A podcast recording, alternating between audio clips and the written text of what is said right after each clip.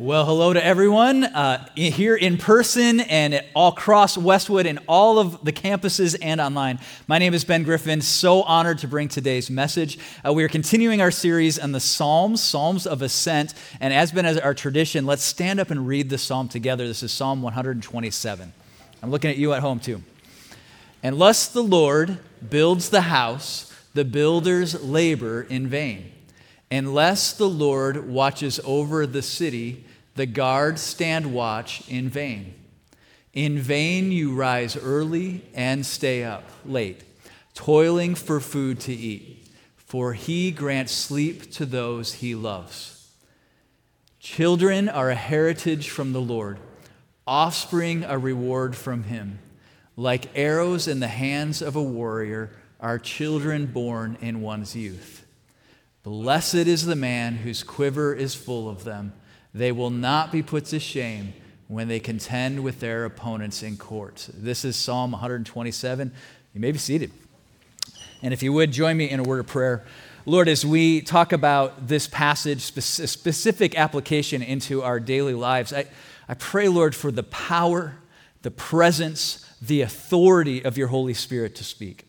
I pray, Lord, that it would not be my words that echo into today or tomorrow, but Lord, that your words, your pure, powerful truth, that it would resonate deep in our hearts, saturate the deepest parts of us, Lord, and convict, challenge, and move us forward. Lord, I pray for, the, for a movement of your Holy Spirit in our lives today and ongoing. In your name I pray, Jesus. Amen. Amen. So today's topic is sacred work. And, and here's my goal right up front uh, to bring meaning, oh, sorry, over here, to bring more meaning and joy to our work. Sorry, shifting, shifting places. So sacred work to bring more meaning and joy to our work. Can anybody use a little more meaning and joy in your work? Yeah, I think me too. More meaning and joy to our work. So we're going to unpack that and pull that. Now, some of you in here might be going, but I'm now I'm past that stage of working. I don't work anymore. I don't know if this applies to me. So I got good news and I got bad news for you. Uh, the bad news is when it comes to work in God's kingdom, our work does not end when our job nine to five stops. In fact, the Bible makes clear from the beginning when God made everything, work was there. And in heaven, there will be work. It'll probably be a little bit more fun than our work here, uh, but work continues and is part of God's good creation. And so we're going to start today by redefining work a little bit and then pulling on, on how that plays out in our daily life. So let's start at the very beginning. In the beginning, God made everything, and it was, if you know the word, say it. Good. It was good. Like everything was good. So he made trees. Like they grew out of the ground, they bore fruit, and they are, they were good, right? And, and then he put the stars in the sky and their beauty, created light day and night, and it was good. Yes, it was good. He made the giraffe, like its long neck, beautiful animal, and it was right. He made the platypus, and it was yeah, weird, okay? weird, but good, right? And it was in that good place, that good state where we run into this passage Genesis 2:15 the Lord God placed the man in the Garden of Eden to tend and watch over it. This is before the fall. This is before what we call when Adam and Eve sinned and, and, and sin entered the world and, and this broken place we live in now. Before all that, Adam had a job. He worked. Not only that, but Eve was right alongside of them and they were co laborers in God's work. There was work to be done and there still is. And I'm going to give you the most simple definition of work from a biblical standpoint, and is this that work is serving God. Just, work is serving God and serving those that He created.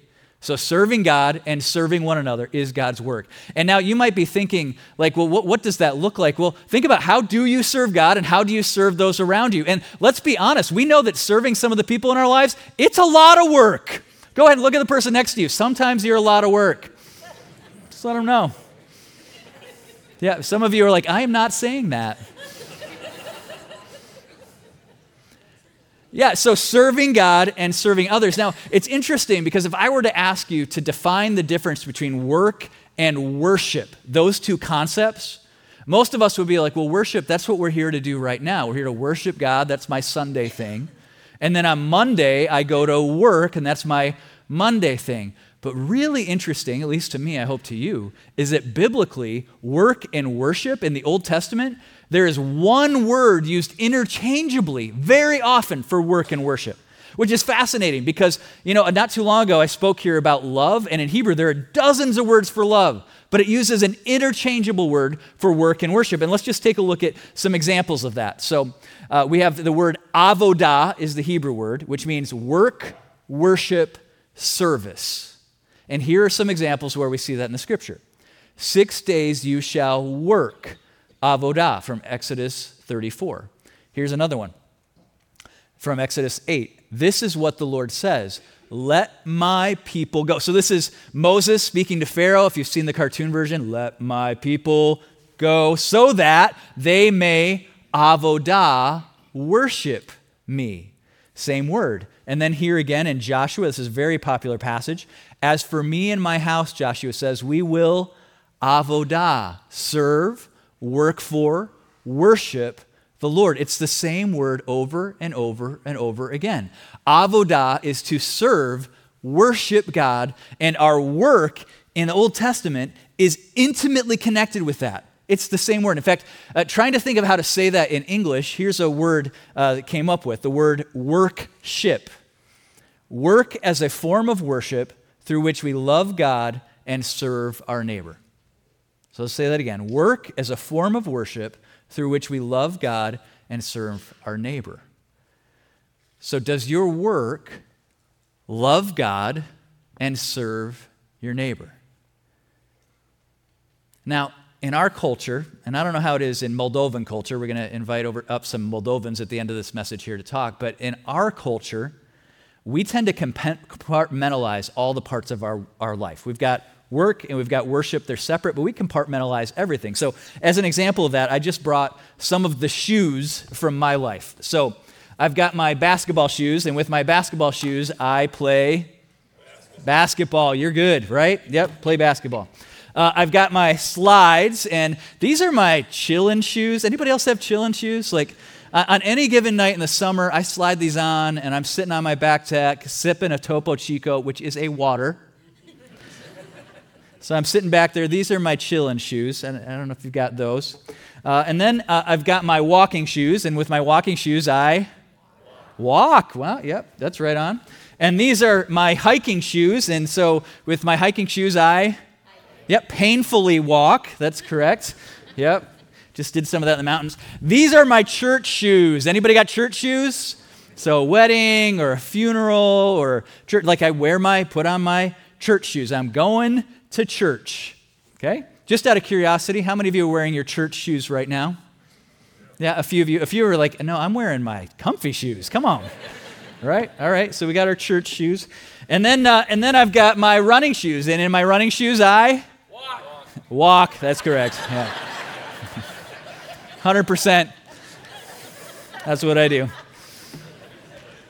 So, and these are just some of the shoes, right? I've, I literally have dancing shoes and bowling shoes, and some of you have very specific work shoes that you might wear. But, it, but I also have my preaching shoes. And I think we want, do we want to get a shot of that? There they are. Yep, those are the preaching shoes. Yep. And I guess you could also call these my work shoes, at least today. So in our lives, we got all these different shoes representing all these different aspects of our lives. Now, which one of these do we put on when it's time to worship God? Church shoes? All of them. Yeah. The answer is all of them. But let's be honest. Most of the time, it's when we put on the church shoes that we're thinking about worshiping God. How often are you slipping on the comfy shoes and going, oh, it's time to worship? How often are you putting on the basketball shoes? Okay, not very often, bad example. How often are you putting on the walking shoes and thinking, it's time to worship God? How often are you putting, lacing up your work shoes and thinking it's time to worship God? See, I think when we look at avodah as worship, it is everything, every compartment of our lives. How are we serving God and serving others? And so it's in that context that we come into Psalm 127, and let's look specifically uh, at what it says here Psalm 127. Unless the Lord builds a house, the work of the builders is wasted. So we're just going to focus on this first part of the part of the verse, and I want to point a, fir- a few things out for you. I just spent some time breaking down the word avodah for worship serving God. This is not the word avodah. In fact, it's, bas- it's just a word for labor. So this passage is saying if your work and it's not, the heart of it is not worshiping the Lord, serving God, and serving others in what you're doing, then, then your labor is in vain. It's also saying something else I find really interesting is that when we read build a house, that carries with it the connotation both of work, like the work of our hands, the work that we think of as our nine to five job, but it also carries with it build a house, like build a home, relationships, a family. That those roles are part of our work in serving God and serving others. Now, today, there are a lot of spheres in our lives, a lot, a lot of different shoes. I'm going to focus today the rest of this time mostly on the vocational work side of this. Next week, when Zach speaks, uh, he's going to be talking about Psalm 128, and he's going to be pulling out more of the relational spheres of connection when it comes to this. And so, so let's take a look now and, and talk about what does it look like for our faith to influence our work, to worship in our daily lives, our Monday morning lives. And I've got three main points uh, to build off of that. Uh, and the first one is this is that faith gives purpose to your work so that you do not waste your talents. And every one of these has a question with them. This question for you is this Am I working to the best of my God given abilities? Faith gives purpose to your work so that you do not waste your talents. Now, I'm going to share a phrase with you. Uh, this was shared with me. Actually, Zach came up with this, so we got to give him credit for this. This is a powerful phrase. Is that as followers of Jesus, we work from our purpose, not for our paycheck. Can I say that again? As followers of Jesus, we work from our purpose, not for our paychecks. And let's be really clear if you are working for a paycheck and your goal is more joy in your work, the exact opposite is going to happen. That is scientifically proven that you can actually take something you love, start paying somebody for it, and they can lose the love for it. Because if you're working for a paycheck and not from purpose, there's not joy in that. And our purpose is a God given purpose. He has given it to us, and it's to serve Him and serve others with the gifts that He's given us. So in Matthew chapter 25, there's a parable that Jesus gives called the parable of the talents. And talents is an interesting word because it is both the gifts that you've been given. We can kind of make that connotation. But in Old Test or in New Testament time, when Jesus said that, a talent was a specific amount of money. In fact, uh, he gave one guy, a, master gives three people talents. One he gives one talent, one he gives two talents, and the third person he gives five talents. And he says, Now go, go use that, right? And I will come back and take an account of how you used what I gave you. Now, when I say a talent of money, that doesn't really stick for us. So let me personalize it for us. A talent is equal to 20 years of a basic average pay, 20 years' pay in one lump sum. So, uh, using today's inflated US dollars, that would be about $1 million. So we go, the guy got one talent, didn't get much. No, he got a million dollars. And then another one got two, and another got five. Now go and use that for God's glory. So, just for fun, imagine if instead of bringing shoes today, I brought you all cash. Yeah, we, I can imagine that. Let's go. Let's keep talking about this, Pastor. All right. So imagine I gave each one of you a million dollars. And I said to you, now, how are you going to use that million dollars to serve God and serve others, to multiply it for God's kingdom? I'm curious, and just take a second to think about this. How would you do that? Got some ideas in mind? It's a lot easier to think about how I want to spend a million dollars on me how do you want to spend that to multiply God's kingdom? And now, now here's the deal. At the, at the end of this parable, the master comes back. The one who had five million turned it into 10. The one who had two million turned it into four. The one who had one million buried it, Didn't put it in a bank anywhere. He was one of those like buried it in his backyard and put it in the ground. When he came back, he pulled it back and said, Here's your million dollars. And he was in tremendous trouble because the master said, You did not use what I gave you. So he actually took away what was given him and gave it to someone who had more. And that, the, the point of that parable is pretty, pretty powerful that we are supposed to use what God has given us to bring glory to him and his kingdom. Now, I don't have a million dollars for each one of you. I mean, if you want to steal one of my shoes, you can do that. It puts us both in an awkward position, but you could do that. but God has given you, uniquely you, incredible gifts and talents that no one else on this planet has ever been given. He has gifted you and given you. And the question is, how are you using the things that God has given and blessed you with to bring glory to Him? See, the witness of a Christian is not always that we speak our faith, it's that we use God, our God given talents to the best of our ability to honor Him. So, uh, as, as an example, Martin Luther says this He says, The Christian shoemaker does his duty not by putting little crosses on the shoes, but by making good shoes because God is interested in good craftsmanship. So, are you using and investing the God given gifts that He's given you to multiply His kingdom? So, second question is this, or fa- second point faith anchors your identity so that your work does not define you. And the question with that is Am I working for the right boss? Now, in the United States, again, I can't speak for Moldova here, but in the United States, how long in a conversation when you're meeting somebody new does it take to talk about what you did or do for a living? It's fast, isn't it? Like we want we get to that fast. Like our identity is so attached to our roles and whatever they might be. And we as followers of Jesus, of Jesus, we are anchored to a deeper identity. We have a different boss and it should affect who we are and how we show up. So, who are you working for? And, and I've got uh, an image to help us think about that. Who are we working for? So, uh, here's, here's the image of a car. I have no idea what kind of car it is, but it's obviously a convertible, so we'll call it fancy. So, the question I have for you is what seat does Jesus play in your life? And here are some of the options. Uh, the first one here is the trunk. I know you probably didn't think about that as a thing as, as a seat, but think about your trunk. What kind of things do you keep in your trunk?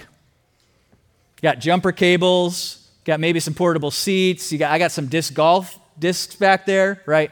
Like when do you pull out the jumper cables? Only when you need them. Yeah, exactly. So the things we keep in the trunk are the things that we pull out only when we need them. And I wonder, does God play that role in your life? Like, hey, God, you're in the trunk. When I need you, we'll pop it open and we'll talk. And, oh man, this is an urgent emergency situation. Is that where he's at? Another option is the back seat. And uh, the back seat, hey, we're in this together. We're having a good time. But uh, let's be honest, nobody likes a back seat driver, right? Don't be telling me where to go. Don't be directing me. That's not your job. Like, we're in this together. I, I like good conversation and connection. I like saying that we're in this car together, but you're in the back seat. Now, uh, here's the other one. Next option is the passenger seat. Uh, and this is another name for this is the navigator chair. And, and I would contend for most of us, most of us who are active followers of Jesus in churches, this is probably the seat that we have Jesus in. Hey, I listen. He, he's my GPS. He directs. I listen to what he says. I study his word. I'm following it. But ultimately, who has their hand on the wheel? Yeah, yourself. Hey, I just did a 21 hour drive to and then back from Colorado, and I drove 90% of that trip. I'm one of those guys that sometimes struggles letting other people drive. Anybody like that? You can throw an elbow to one of them. Yep, go ahead. Yeah, I'm, I'm, sometimes when I'm not driving, and I've gotten better about this, but sometimes when I'm not driving, I'm trying to sleep, but every little bump, my eye opens like, whoop, I got it. Are, are we okay? Right? I have trouble not being in the driver's seat. And I think that's the truth for many of us because the seat that Jesus really should be in is the driver's seat. And that's a little scary. We don't always know where, he's go- where, he, where we're going. We don't always know like the road, but are we trusting the one who's taking us there? Uh, when I pastored a, a, church plant that I started years ago, we had a saying Uh, we don't always know where we're going, but we know who we're following Jesus. And isn't that the truth? We don't always know where we're going, but Jesus, I see you, I seek you, I follow you, and where you lead, I will follow. Where you lead, I will go. So, the question is who is your boss? Because uh, some of the workplaces that we're in uh, really want to take that wheel and tell us where to go. Some of us really want to take that wheel and tell us where to go, but are we listening to our real boss, Jesus, our Savior? So, third main point on this is faith brings values to your work so that your work does not corrupt you. I took this phrasing exactly, almost exactly, from a Tim Keller uh, teaching that, that I read. But faith brings values to your work so that your work does not corrupt you. And the question to go with that is Am I working for the right prize?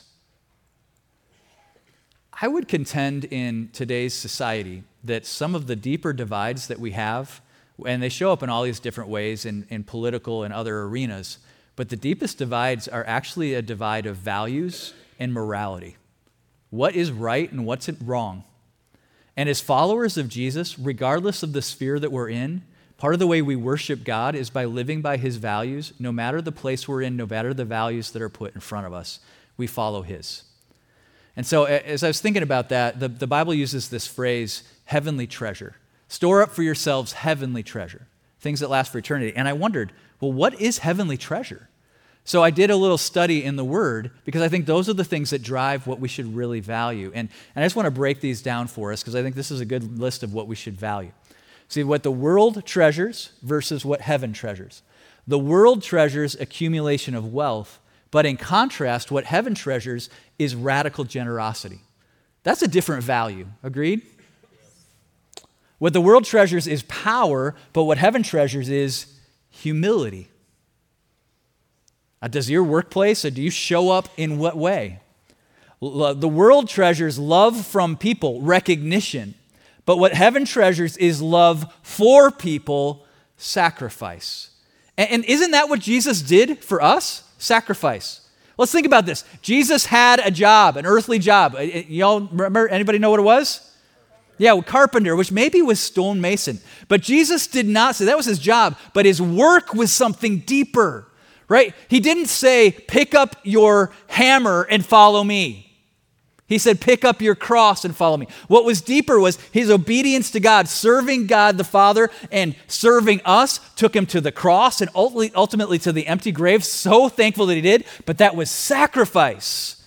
Versus what was he tempted to do on the cross? Just call down your angels and they will save you. And he could, but he didn't.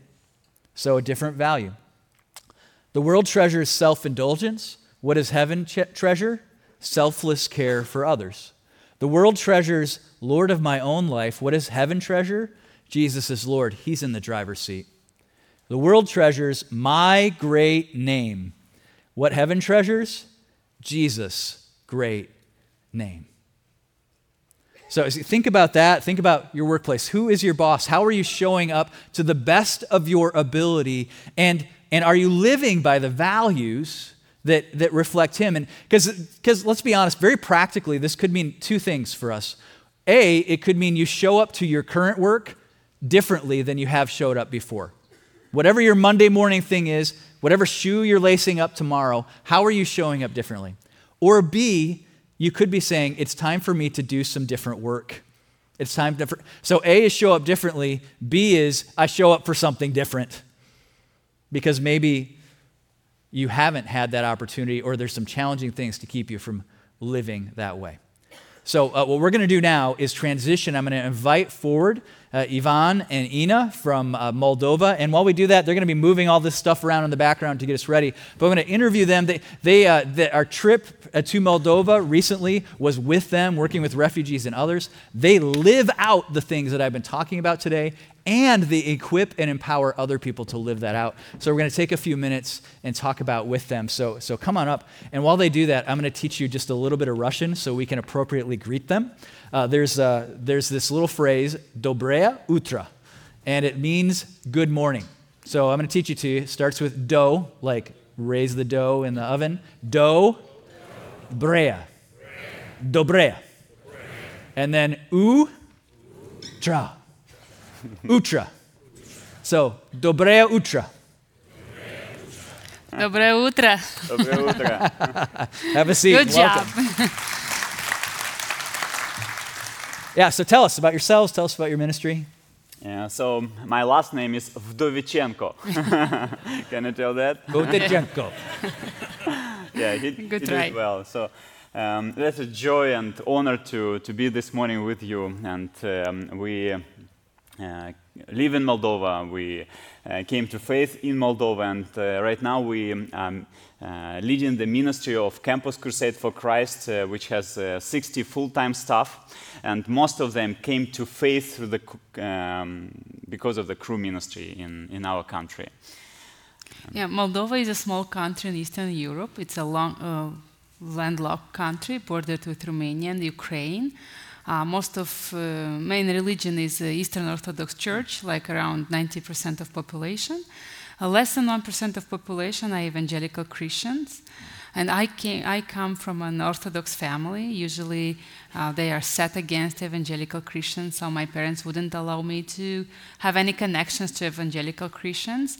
But it happens after Soviet Union collapsed. I was like a couple years later, I was 15 years old, and a family from United States, they moved to Moldova and they established right across of our house. So my father was passionate about English, and he said me said me go and learn English. So I did.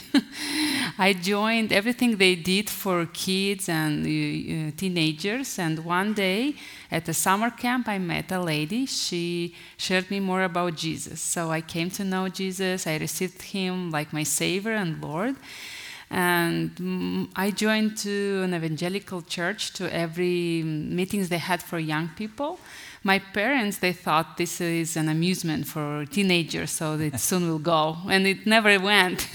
I still love Jesus, and uh, I s we do both serve with Cru for 15 years. Wow. And uh, we came with our family, so you can uh, see the picture of them. Yeah, They're somewhere kids, yeah. around. And we have three kids, and uh, Moldova is in Eastern Europe. For those who don't know, you can see it on the map. It's a landlocked country between Ukraine and Romania.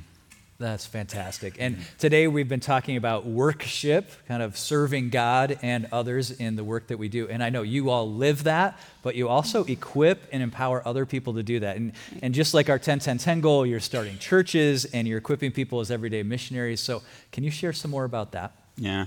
So our vision is to have one church for every thousand uh, of people in our country. So actually, to have church in every neighborhood, in every um, high-rise uh, apartment building. And uh, what we teach people is actually to work on uh, big holidays. so um, uh, one of the uh, strategies that we use, we, for example, our family each Christmas time we knock at the doors of neighbors that we don't know and we bring gifts to them and share about the meaning of uh, Christmas and what we believe. And uh, the same way, some friends of mine they uh, give uh, flowers to strangers on the neighborhood uh, on the Women Day. Uh, it's kind of our um, our version of uh, Mother's Day uh, that you have in the U.S.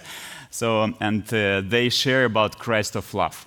So another way. Um, another strategy that we have, another ministry direction that we have in Moldova called Athletes and Actions, and they reach uh, professional coaches for Christ. And uh, in Moldova, we have no um, uh, such thing as chaplain, as chaplainship. So we teach that every coach uh, should be a chaplain for his uh, team, should be a pastor for his team, and bring gospel and love of Christ to the, each member of the team. I love that. We don't have chaplains. Every coach is a pastor, and we equip them that way, whatever the role is. That's beautiful. Yeah. Yeah. Yeah. Tell us more about some of the refugee work you do. I mean, just seeing where you are, it's so close to Ukraine, and I know the team that was there was working with you in some of that work. So tell us how that happened and what's going on.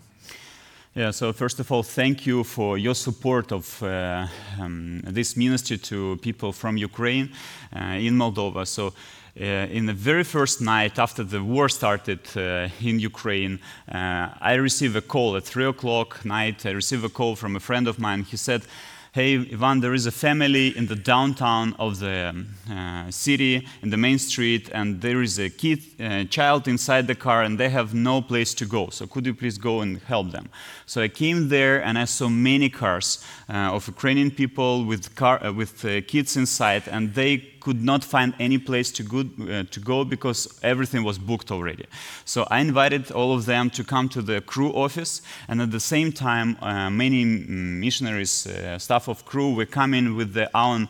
Um, they were bringing um, their own mattresses. Uh, uh, beds, foods, food uh, to the office of Cru. And uh, this, the picture show how it used to look first days. And since that night, next month, our office, our staff were serving um, Ukrainians days and nights, 24 7.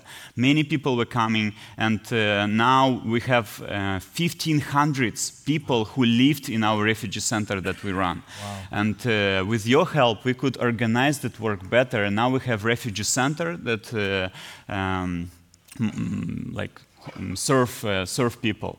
And uh, what is was unexpected is that in the midst of a lot of pain, a lot of uh, sufferings, uh, bad stories, sad stories, we saw God who is working in so mighty ways.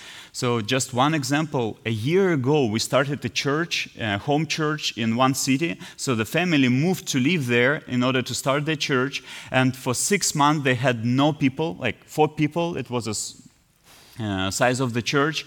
And since the war started, many people started to come to God and started to come to the church. So now yeah. they have 30 people, 30 adults, 30 kids. They had to rent a room for that uh, church. And several weeks ago, uh, 11 people were baptized in that church. Wow, come on. That's Praise awesome. the Lord. Praise the Lord.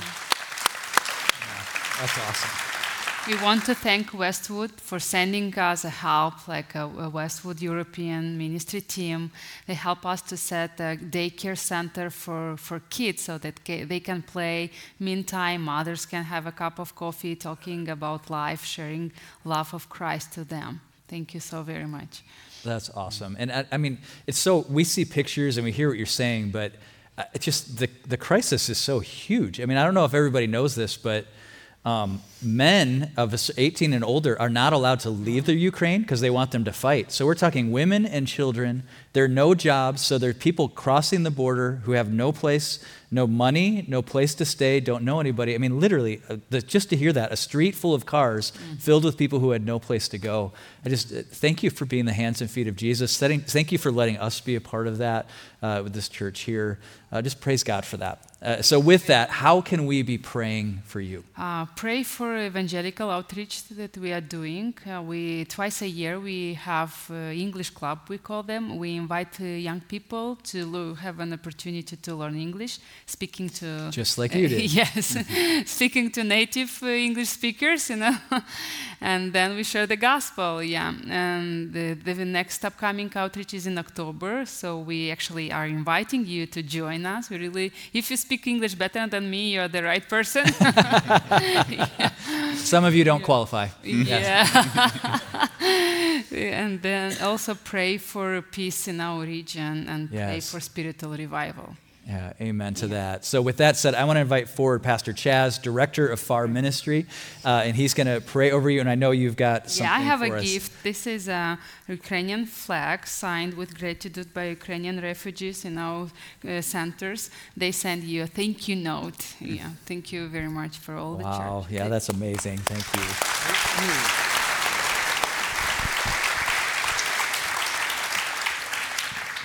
And I think they'll take this so that we can honor the flag. Awesome. And Pastor Chaz, would you lead us in a word sure. prayer? Good morning, everybody. Ina and Ivan, thanks for being with us. We really appreciate it, and you've blessed everybody, as you can tell from the clapter. So let's let's pray and just lift you up. Father God, we lift this dear family, this dear couple up to you, and and the uh, Cru staff that's in Moldova. Lord, we first of all just pray for protection we pray for the country of Moldova that you will protect them from the threat of an invading army that happens every day. Lord, we pray for the daily life that they have of, of working and traveling in Moldova, that you just protect them and the whole Cru staff.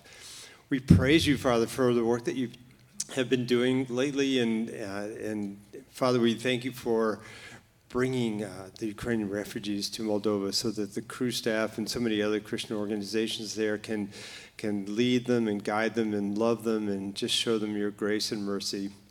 And Father, we pray.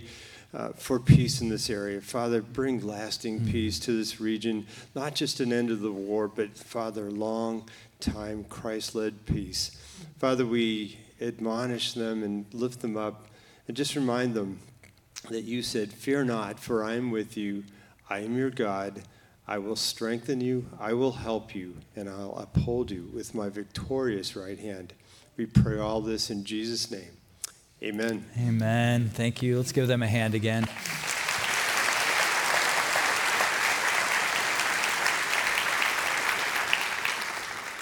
So that's their Monday morning mission. That's how they lace up their shoes and uh, live it out for the gospel and then help others to do the same. And, and as we leave here today, I just pray that you would be thinking about that. How has God called you to use the gifts He's given you to serve Him and serve others, uh, to worship, work and worship uh, together in His name? So, with that, amen. Would you stand? And I want to close us in a word of prayer.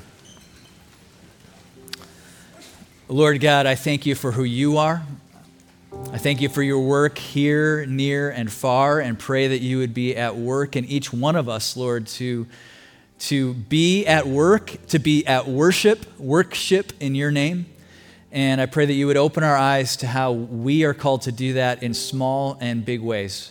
I thank you, Lord, for the way that you have gifted us, the way that you have saved us. And I pray that we would operate, Lord, out of your grace and with meaning and joy that we would serve you.